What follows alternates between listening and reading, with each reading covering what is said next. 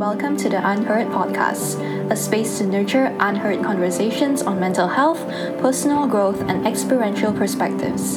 I'm Janessa Tan, psychology graduate, fitness instructor, a wandering creative, daughter, sister, and friend.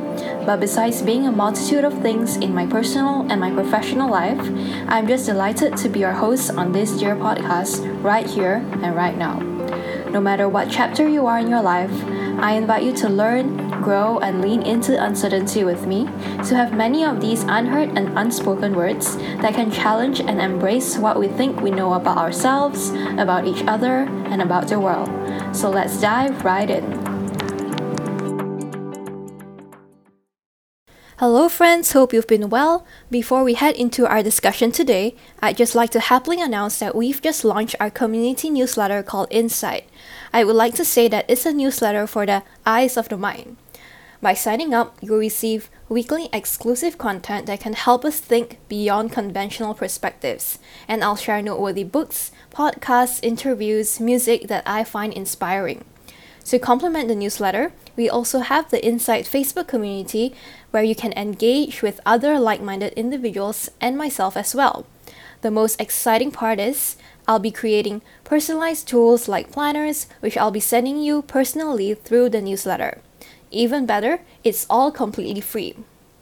All in all, it will soon be my favorite medium of connecting with each and every one of you.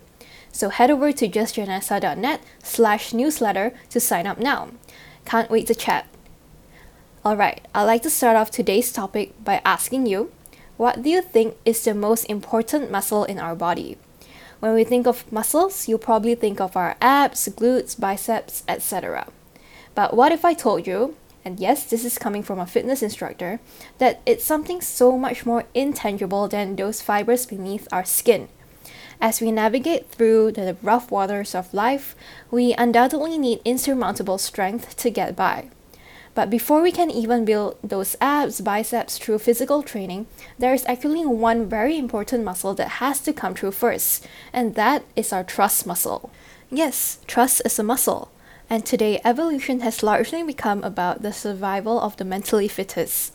Just like any other muscle in our physical body, our trust muscle can only become stronger by exercising it consistently. As the physically fit radiate through their muscle definition, there is a stark difference in the outlook of those who are self trusting compared to those who struggle with insecurity.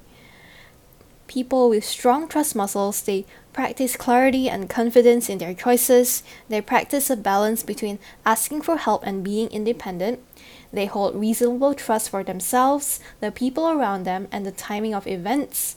And they also don't discriminate between good and bad experiences because everything is an opportunity for growth. Having strong trust muscles does not mean you always have to work at optimum performance, do the right thing, have all the right answers, or meet your expectations, but you have to show up regardless.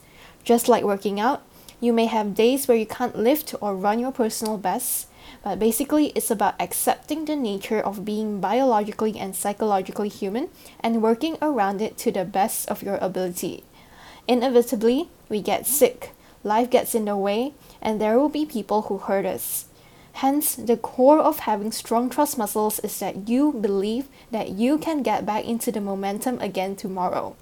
No matter the outcome today, or no matter how hard life hits you, you can still show up for yourself tomorrow with compassion and grace. Unfortunately, our trust muscles can and will atrophy without consistent practice. Trust is supposedly as intuitive as movement. As a child, trusting feels as natural as running and playing. But most of us do not get the necessary training needed to build our trust muscle fibers we might have been subjected to circumstances that have handicapped us from developing our trust muscles altogether, and moreover, atrophy of these muscles can severely impair your ability to walk through life. We make ourselves smaller and smaller because small means easy to protect and easy to hide. Our trust muscles deteriorate through experiences that, number one, implant immense doubt towards ourselves and others, Number two, reinforce self critical and punishing thoughts when we make mistakes. And number three, teach us that problems indicate that it's the end of the world. So, How do we train our trust muscles? It may seem like the smaller something is, the easier it is to safeguard. But is it really?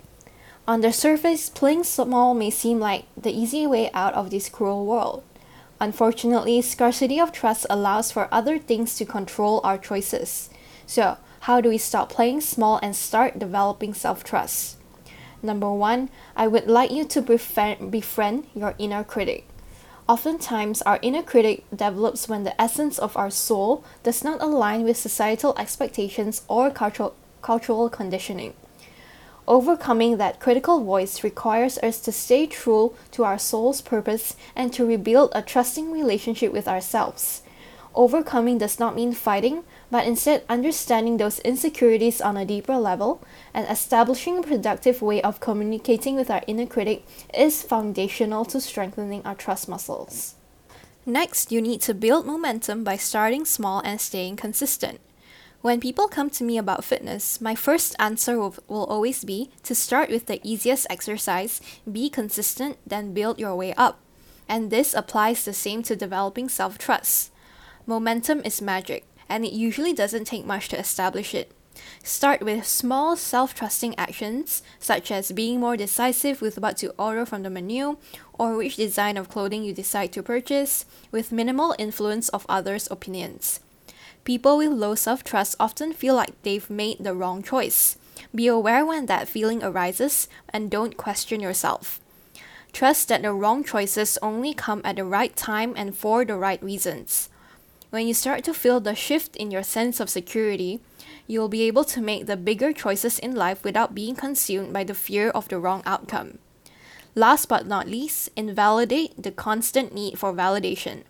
In an age of streamlining information and infinity pools of feedback, we consume contradictory information first thing in the morning up until before we go to bed.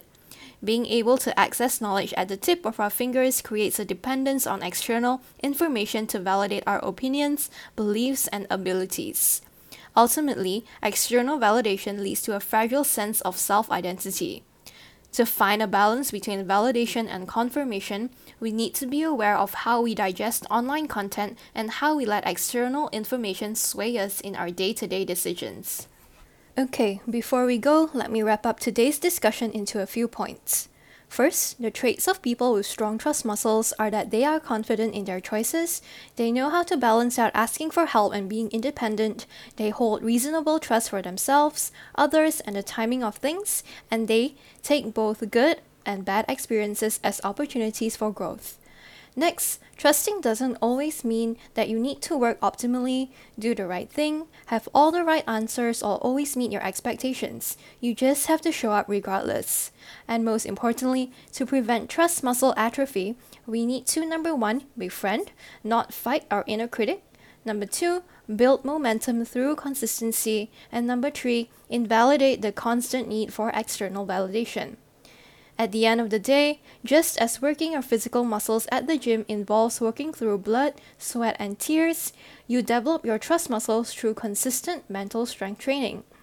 It's a lifelong journey, but there's always a stronger outcome for you in the end. And I just wanted to close off today's topic with this quote Trust yourself. You have survived a lot, and you will survive whatever that is coming. Alright, that's it for today's episode. Thank you so much for tuning in to today's Unheard Conversation. If you like the show, please show your support by subscribing and leaving a review. And if you're looking for more unheard insights, check out my Instagram or the blog for more content and feel free to connect if you have any unheard thoughts to share yourself. As always, sending strength and signing off.